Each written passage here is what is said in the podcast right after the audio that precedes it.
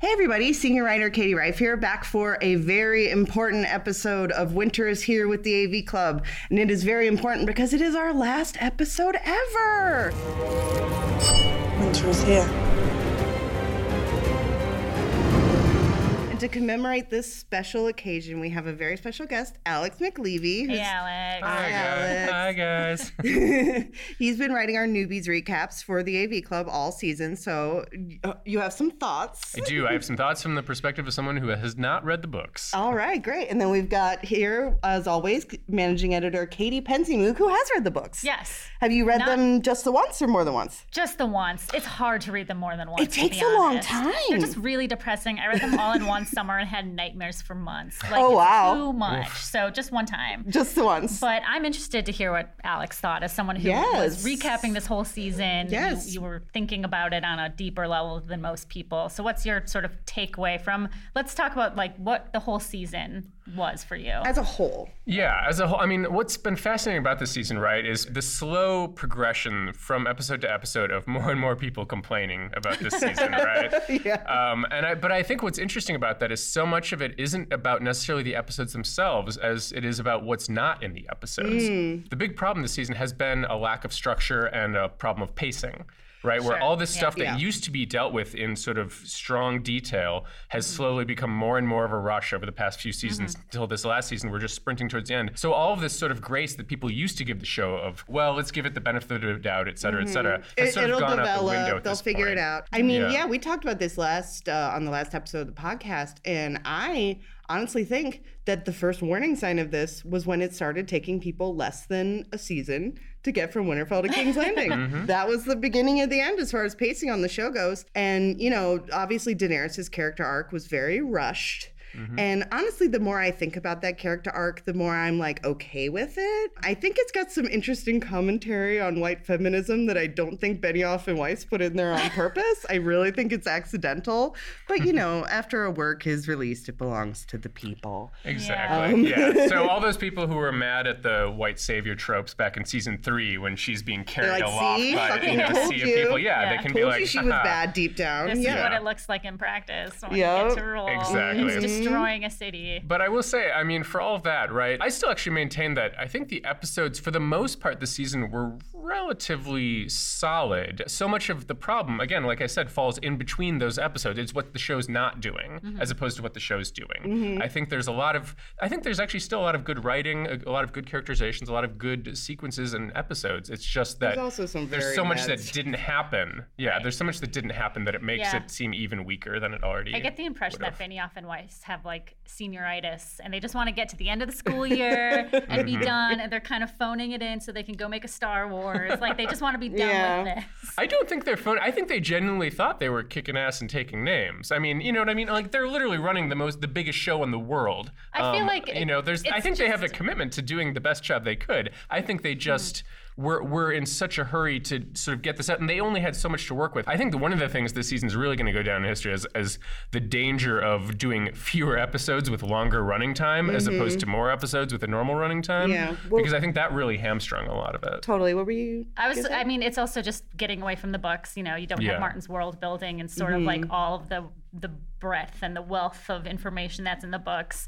Um, but I, I disagree. I think Benioff and Weiss like I do think they were kind of phoning it in, and it's not what they're capable of. What they were capable of, season one through six, were just incredible, fleshed out, longer. They took their time to develop these characters and these arcs. And they had guidance, then- though. You know. And yeah, and then at the Mm-hmm. end, it's like it's like I'm a teacher, and I'm just like I know you're capable of better. So I'm just I like you're smart, and I'm disappointed that you didn't try a little harder to to bring us home. I kind of fall like kind of in between on the writing thing where I think there was some very sloppy details in this season. I've pointed it out on the podcast before.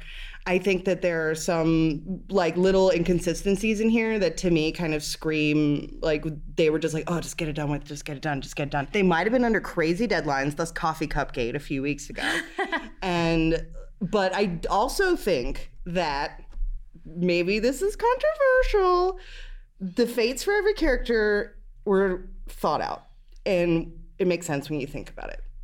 Yeah, I don't disagree with that. It's just the way that they got there that I have a problem with. That's fair. Because if you have hundreds of pages or just a few more episodes to show why the characters made the decisions they make. I think it mm-hmm. does make sense. I think mm-hmm. they just kind of skated over a lot of those rationalizations to the point where you don't really get to fully understand why these characters are doing what they're doing. Sure. Even if it does make sense. Yeah, and in a macro level, it totally makes sense. Yeah, they, they Yeah. I mean, they knew they had X amount of minutes to get from point A to point Z, mm-hmm. and so they, you know, they spent. I, I think they probably spent most of their time in their writers' room casting off everything they possibly could. You know, it's like a boat that's sinking. They're just trying to toss as much mm-hmm. overboard so they Yeah. can get to shore uh, before this thing sinks. I don't know. I think it'll be interesting to see how this show's finale stands the test of time.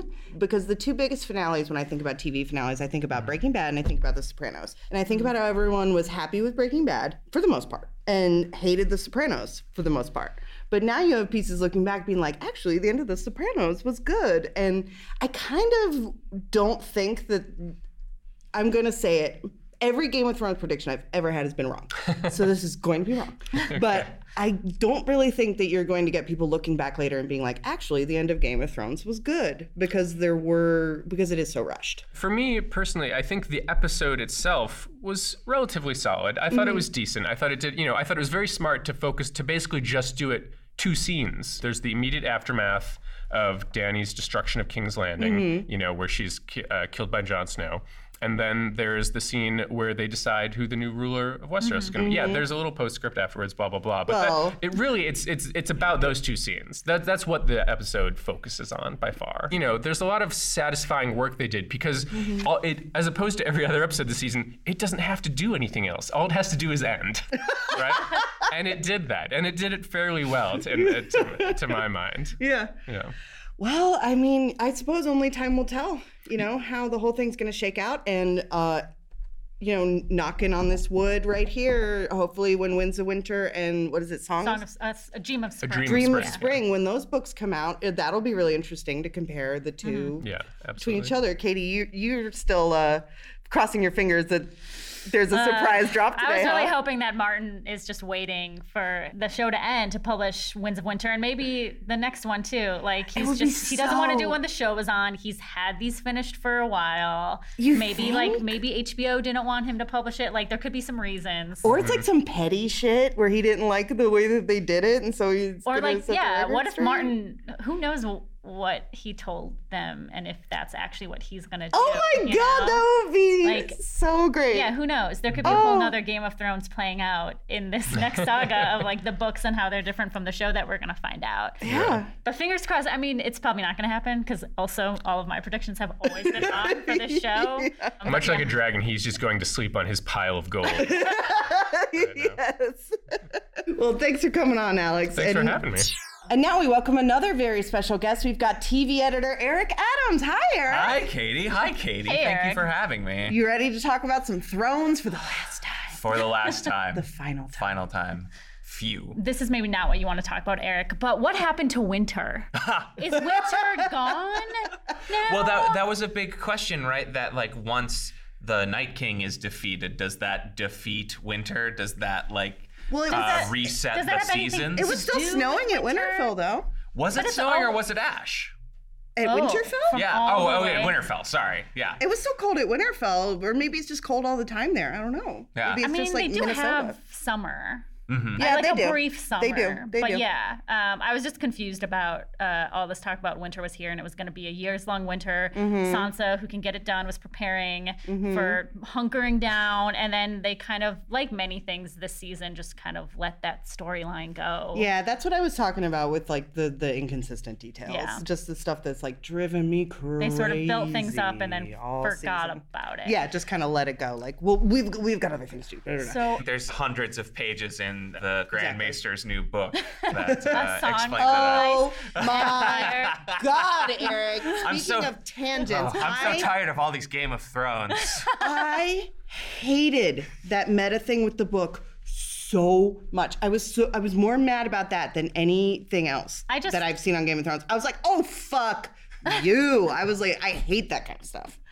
Uh, it was very winking and sort of out of character with the show, which Fucking is not dorky that kind Samwell. Of show. Jesus Christ. Yeah. And there's also like there can't be any one to one correlation with this book and the books as they exist because Right. it's not like the uh, the maesters at Old Town were like writing from first person perspective Right. or Yeah, anything. that's I'm true. sorry, Tyrion's not in it at all. At he all. kills his father. He sets all these things in motion. Yeah, Doesn't even get a mention. Yeah, the Battle of Blackwater, right? Yeah. He was in charge there. Why isn't he even It's mentioned? Bananas. It I think- is bananas. I think there is a thread about how adaptations happen. Yeah, and all how like book you lose stuff in this episode. It was you lose very. stuff in translation. Yeah, I w- stories. the power of storytelling.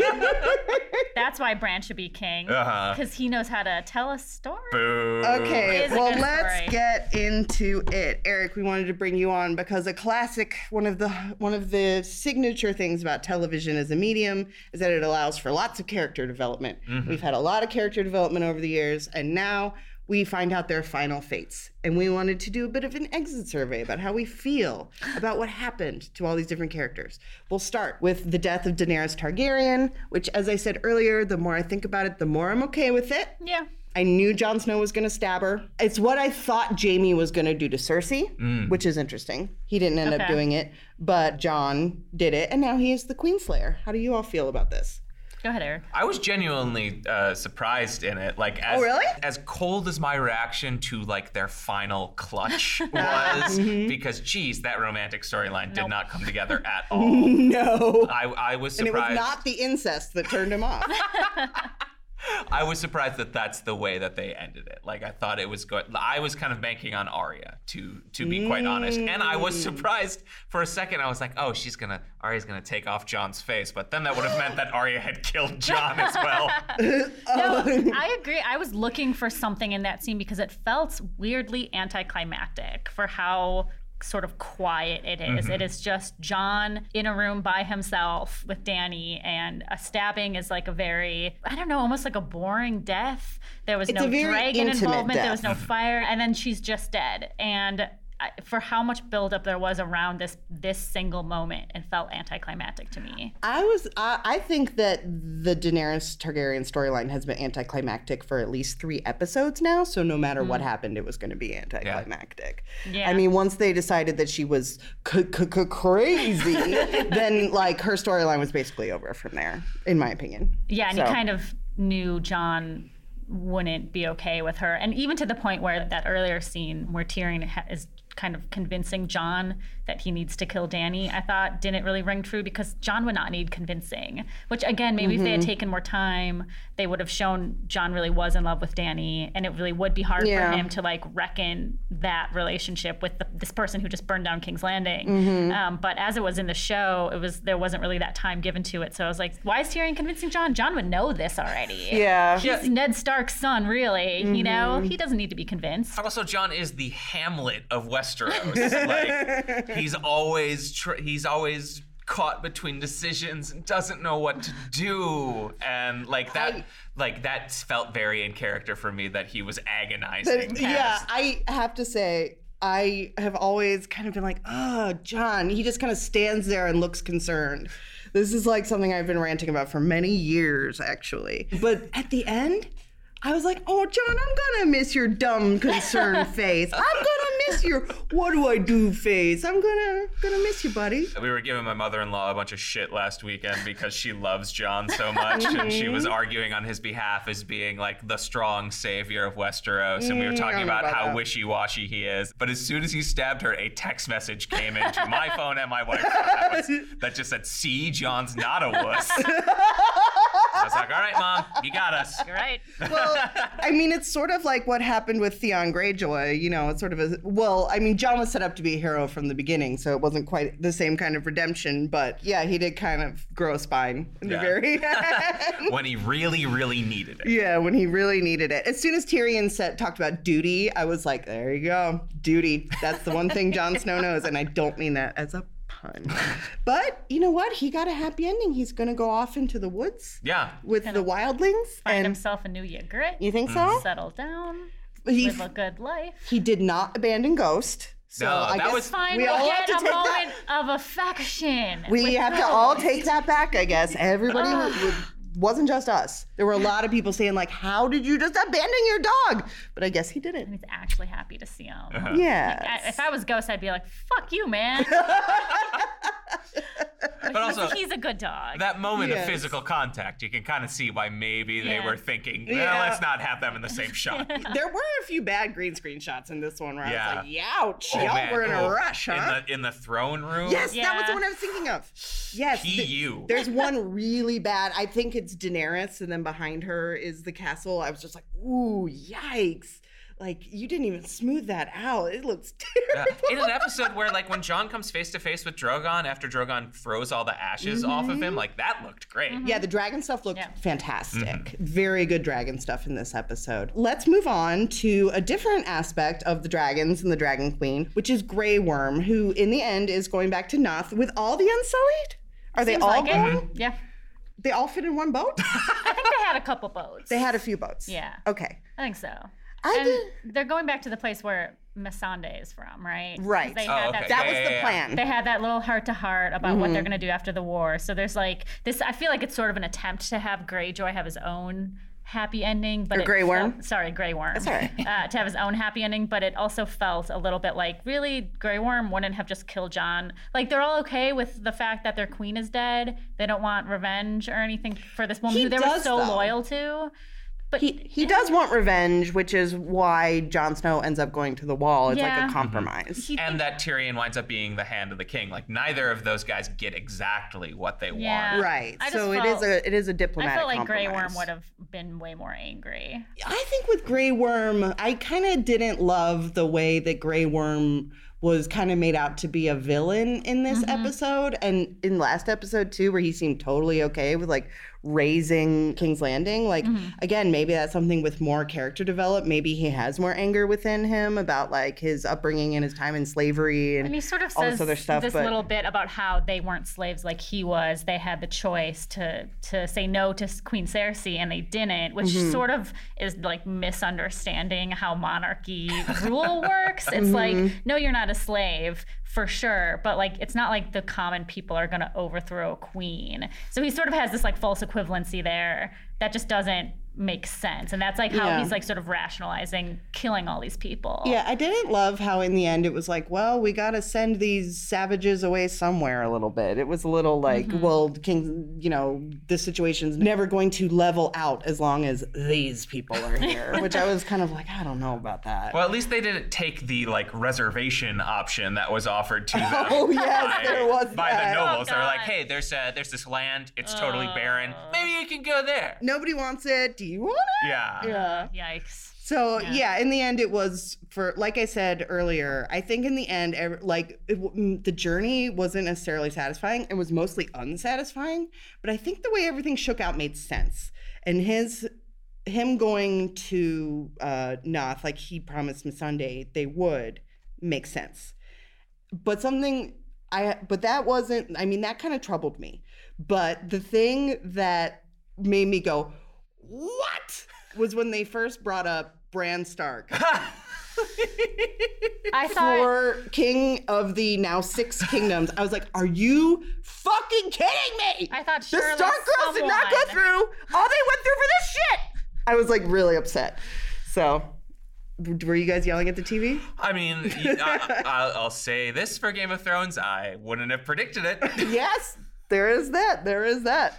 Yeah, I wouldn't have predicted it either. What and how I would have written? gra- Okay, I'm not a TV writer. Like it's easy, it's easy Hey, for I- me to be an this armchair worked writer for me, here. so. But I would have had Tyrion first say, argue for Sansa to sit on the Iron Throne, and then Sansa would say, "Thanks, but no thanks. I'm going to go be Queen of the North. The North wants nothing to do with this anymore." And Mm-hmm. Tyrion would be like, "Okay, respect. What about you, Arya?" And Arya would be like, "I'm not a lady." And then he'd be like, "Okay, well, there's one, there's one Stark left. How about you, Bran?"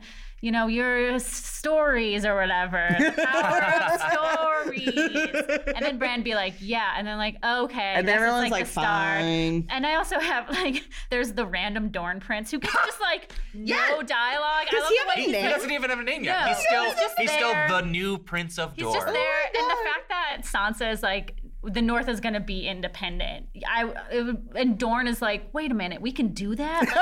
Like, they'd like, oh, the South should be independent too. Like they don't really have much to do. They haven't had a big influence in this storyline. It seems like they would also want to be independent. Same with Yara and Yeah. the Iron Yeah, Islands. Right. Like Yara was for Queen Daenerys. Not for not for anyone else. Mm-hmm. It felt wildly out of character for Yara to be cool with all this. Yeah, to not even speak up like at all did feel Yeah. very out of character to me Yeah. for Yara Greyjoy. And I would expect Yara Greyjoy to be like, fuck this, I'm leaving. Bye. And like, this also could have have been fun. Gendry's point to stand up and be like, um, so I'm Robert Baratheon's son. That's I have true. Targaryen blood. Like maybe it makes the most sense for me to be on the throne. Yeah, I was kind of surprised that literally no one else stood up and was like, hey, what about me? I like being in charge. Uncle sit down Ha. well, is probably That was one so of my lovely. favorite lines just from TV period. yeah, Uncle sit Uh, down. Tobias Menzies and his inability to rule a kingdom will return in the third season of Netflix's The Crown. I mean, that Uh. being said, in the end, like, I like, okay, so I did have my stages of grief about Sansa not sitting on the Iron Throne. Mm-hmm. Well, technically, no one sits on the Iron Throne, guys, because the dragon melted it. Yeah, I guess if the symbol Metaphor. is gone, who knew? Who knew that the dragon had such a rich understanding of symbolism in this It's world? a visual metaphor. Well, between the end of the bells and the beginning of the Iron Throne, Drogon took like a liter- literary uh, 101 class. yeah, yeah. He was going yeah. through the library. That's why we didn't see. He was Oh, like paging okay, through all the books Oh, with his with his big little claw. claws, Uh, like, Pause. Ying. What do you think he did with Daenerys' body? I don't know. I don't know where they went. How, do, how does a dragon grieve? Do they? Maybe he'll eat her like a cat. Oh yeah, Because, like, yeah, you know. it'll if you- nourish if- him and her her, her Because life you hear those will go into horrible stories about people that die and their cats eat them.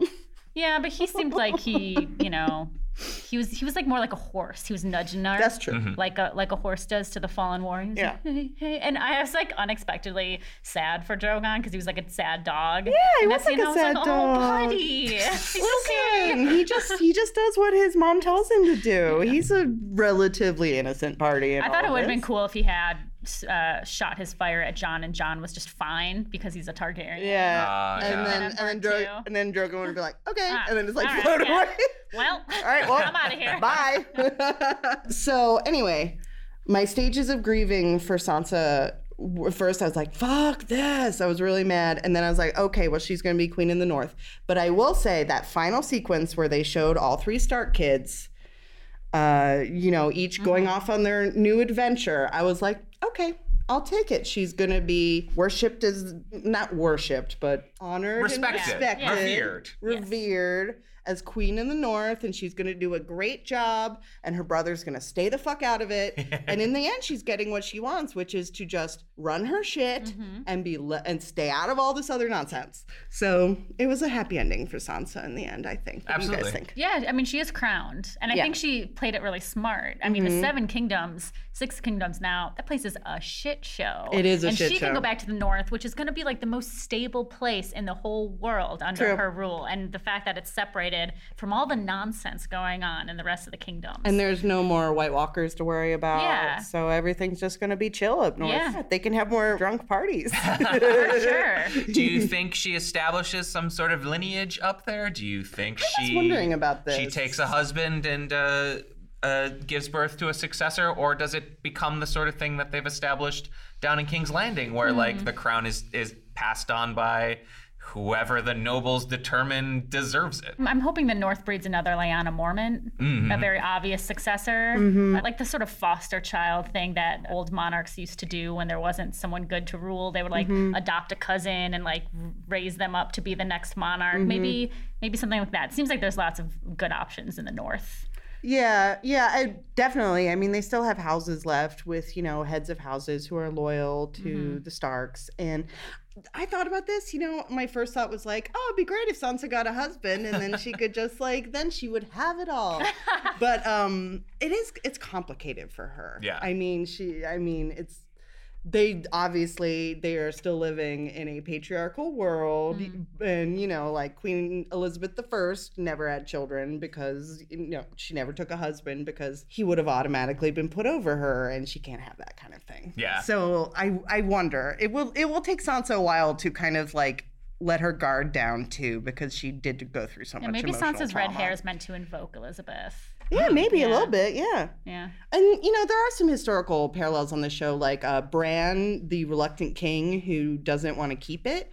That is like the Roman. There's a guy from Roman history called Cincinnatus. I know this because I'm from Cincinnati, who was a farmer who was called up to mm-hmm. lead the Roman Empire and then abdicated because he didn't want it afterwards. Yeah, he had So- done his time, right, mm-hmm. to like lead them through whatever crisis. they war, I think, or- and then when it was done, he just walked away and went back to being a farmer, right? Yeah, and yeah. And Yeah. that's kind of what Bran's Yeah. thing reminded me of. I assume he'll stay king for life, but it's still just kind of like the reluctant being called up for duty Right. as opposed to really wanting the power. Right. And there is some Roman stuff in the show, like the whole Colosseum with the dragons and everything Dragon is pit, very yeah, Roman. for so. sure. Everything's very senatorial. I feel like with that voting and then Mm-hmm. Yeah. with the new small council. Yeah, let's talk about the Small new small council. council. That's a party I want to be at. Yeah? That sounds so fun. It does sound fun. Sir Davos. Can I? He's he's the MVP for me in this episode, uh, especially when he's voting and he's like, I don't know if I get a vote, but I. Like, oh, Davos. And then he's on the Good old council. Davos. Good like, old he, Davos. He really won, and I'm so happy for him. He's one of the few characters that I'm just like, oh hell yeah. And Bronn came out on top. Good old Bronn. I, it's so funny to me that he is the Lord of Highgarden. Lord of Highgarden and now Master of Coin. Yeah. Just like uh, just like the past Lord of Highgarden. yeah. So. And uh, Brienne is in charge of the King's Guard, which is nice. Although, you know, side note, that it's bullshit that she didn't write her own yeah, page. that but- was my other least I mean, favorite. we can book assume bit. that she has a page in that book, but why didn't we just get to see it? Maybe she doesn't get to write her own page. Maybe someone Pod's gonna else is- write it. Yeah. So, and Pod's knighted. Mm-hmm. We know that, which is also nice for him she calls him Sir. yeah, maybe you can't write your own page in the book or something like that. But honestly, I don't think I really liked the book stuff in the last episode because I, like I said before, I hated the Song of Ice and Fire reveal. and Brienne not writing her own page in the book was like, like that one felt like a little bit of a gut punch where I was like, oh, so mm-hmm. after all of this, she's just keeping Jaime's memory alive. Yeah, it really, it really tied Oh. this amazing character to a man that she when uh, her was whole intimate thing, with a couple nights, but like she, her arc was so much more than that. And Exactly. they should have focused. I mean, it was there, but they should have focused more on that. Yeah, I agree. Yeah. Okay, so like I said, we end the whole series with the Starks and what's going to happen with the Starks, which makes sense to me because that is the they're the heart of the series. So what do you guys think about Arya the pirate? What do you what do you think about that? I think I would watch that show. I would Hell yeah. totally watch that show. I wonder if she'll find out that their world is round. Yeah. She's the Christopher Columbus of their world, or whoever actually discovered that. I, I doubt it was actually Columbus. Like I took a it lot of credit for a Vespucci? lot Was of it shit. Amerigo Vespucci? Uh, his name's on the map. I think maybe he just made the map, Oh, okay. and that's why we called America. But- Magellan, one of those One of those, an explorer, but less Yeah. problematic. Hey, hopefully. I don't think Arya would take a turn for the problematic. yeah, probably not. She's not. She doesn't seem like a colonialist. No. I do like um I do like that. I mean, I wish we had seen her use her face skills this season, but I Mm-hmm. do like the fact that she sort of has decided to turn away from that path. Mm-hmm. You know, she could go down this assassin road, and it seems like very consciously she decided not to, and she's mm-hmm. going to go exploring instead of like killing. Well, assassins don't work for themselves. Good point. Assassins have a boss by definition, and Yeah. sh- this way she doesn't have a boss. She Yeah. is the boss. Yeah. So that that was that was cool to me. I appreciated that, and I would definitely go see. I would definitely watch the Arya follow up series. But what if it was a movie? Ooh, I'd watch that. Hmm, yeah, I'd watch that. I mean, Maisie Williams has to uh, remove herself from the X Men universe now if the Yeah. New Mutants ever comes out. Uh, yeah, th- her and Sophie Turner are both in the X Men universe now. yeah. Yeah. Good for them. I I'm mean, sure they're excited for one franchise to another, baby. Were there any characters that I failed to mention? Who's Well, we didn't talk a lot about Tyrion. Yeah. We Didn't you're right? because Tyrion had these nice conversations with Jon, you Mm-hmm. know, about duty and love and all that, and then he's sort of this tortured figure. Although I do think he's going to be handed He's the king, gonna and ha- he's, he's going to gonna have a good loosen time. up. He's with Bronn. He's with his Exactly. buddies. you know, it's sort of like just drinking around the Winterfell fire the night before the Battle of Winterfell. Like he's going to have some wine and have a, make the best out of it. Yeah, he's gonna going to be be a a little haunted, Yeah. but everybody's a little haunted, to be Right. honest. Yeah. Yeah. I think Peter Dinklage is definitely going to get nominated for an Emmy for this episode. Yeah, I think this. I think this episode is better for Peter Dinklage than it is for Tyrion. Like this is. For sure. This is such a like. Yeah. We're gonna put the weight of all of the explanation Mm-hmm. and the wrapping up of all of these threads on your back. Peter, here are three speeches. Each of these could be your Emmy clip. yeah, the way he sort of he explains what Daenerys what what happened to Daenerys in a mm-hmm. way that is like very succinct and and well done for Peter Dinklage mm-hmm. again. I'm not sure super makes sense in like the context of what we had just seen, but you're like, okay, we get it. He sells that really stupid power of stories speech and that terrible alone speech, but should he get did him his the best. Emmy. Yeah. Yeah. I mean, if it was in the hands of a less capable actor, it would have been even more silly Yeah, that's than true. it was uh, by by Peter Dinklage. That's true. And I normally love Samwell, but like I think that it shows how well Peter Dinklage did handle those Yeah. speeches that he had similarly corny material and didn't sell it quite as well. I normally love Samwell, but I don't think he sold it quite as It's well. just like, hold on to democracy. Yeah. Yeah. Oh, What if the people chose? I was like, mm. that whole scene. I was just sitting there like, I mean, I'm glad that everyone started laughing because that feels realistic. thank but it was God, Like, thank God. If they had gone that? with it, I would have. Mm, wouldn't have been good. that would have been jumping the shark. It, it would have been worse than the book stuff. but all right. Well, thank you for coming on, Erik. Well, thank you for having me. It's been a long road. Have you been watching Game of Thrones since the beginning? I jumped in like season three, Okay. so I've been there for the long haul, but Yeah. not since the very Not the not the longest haul. yeah, not the longest. haul. I'm looking forward to being able to talk about another TV show. yeah, it has been a long road, and it's really been, you know, uh, taking up a lot of just our like thoughts and attention at Mm-hmm. AV Club. You know, just been a huge event. Now everybody go talk about Barry, please. yes, now the Barry contingent can have their day in the sun. Uh, welcome to Barry Barry Good, a podcast about the original HBO series Barry, starring Bill Hader, uh, co-created by Bill Hader and Alec Berg. Uh, I'm Erik Adams, TV editor. Today we're talking about the the finale where Barry makes some very crucial decisions.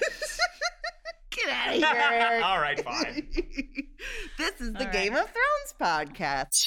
So, Katie, it's back to us. Just Katie and Katie, the original flavor. It's the end of the road. We've got our, our Tolkien style epilogue. Oh gosh, yeah. Are we gonna have ten different endings for this podcast? There were several different endings for this episode. But that seems right. Like, it does. like the Lord It's of the fair. Rings movies have led me to believe that a proper fantasy epic should have at least a half an hour of endings. I agree. At least. I mean, Dany died very early in this episode. She and I was like, wow, how many? What is next? And I kind of like that they they showed us what happens after the fact. They could have went to black. They could have ended Yep. it with Dany dying. and You're just like, what happens next? But they Yeah. showed us.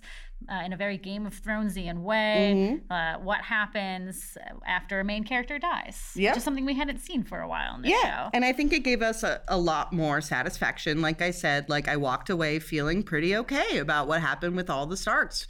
Whereas if they had left off with crowning Bran, I would have like broken something. Yeah. I would have been so mad. After So- sleeping on it, I was I was okay on in a very macro sense with Mm-hmm. what happened. I think I have issues with like the micro characters For sure, and I the way too. that they yeah explored them, and we've talked about this at great length. They should have just taken a little bit more time. Mm-hmm. Um, but overall, yeah, the ma- the macro of the show I think did a, a pretty okay job. I think so too. And you know, it's it's when you think about it in the macro sense. Do you, have you watched Game of Thrones since the beginning?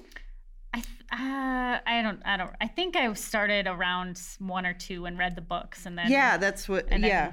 Yeah I don't really remember. I watched the very first episode. Here's a little personal story time. I was working at a site called MrSkin.com at the time, hmm. and we heard that this new HBO show was going to have a lot of boobs in it.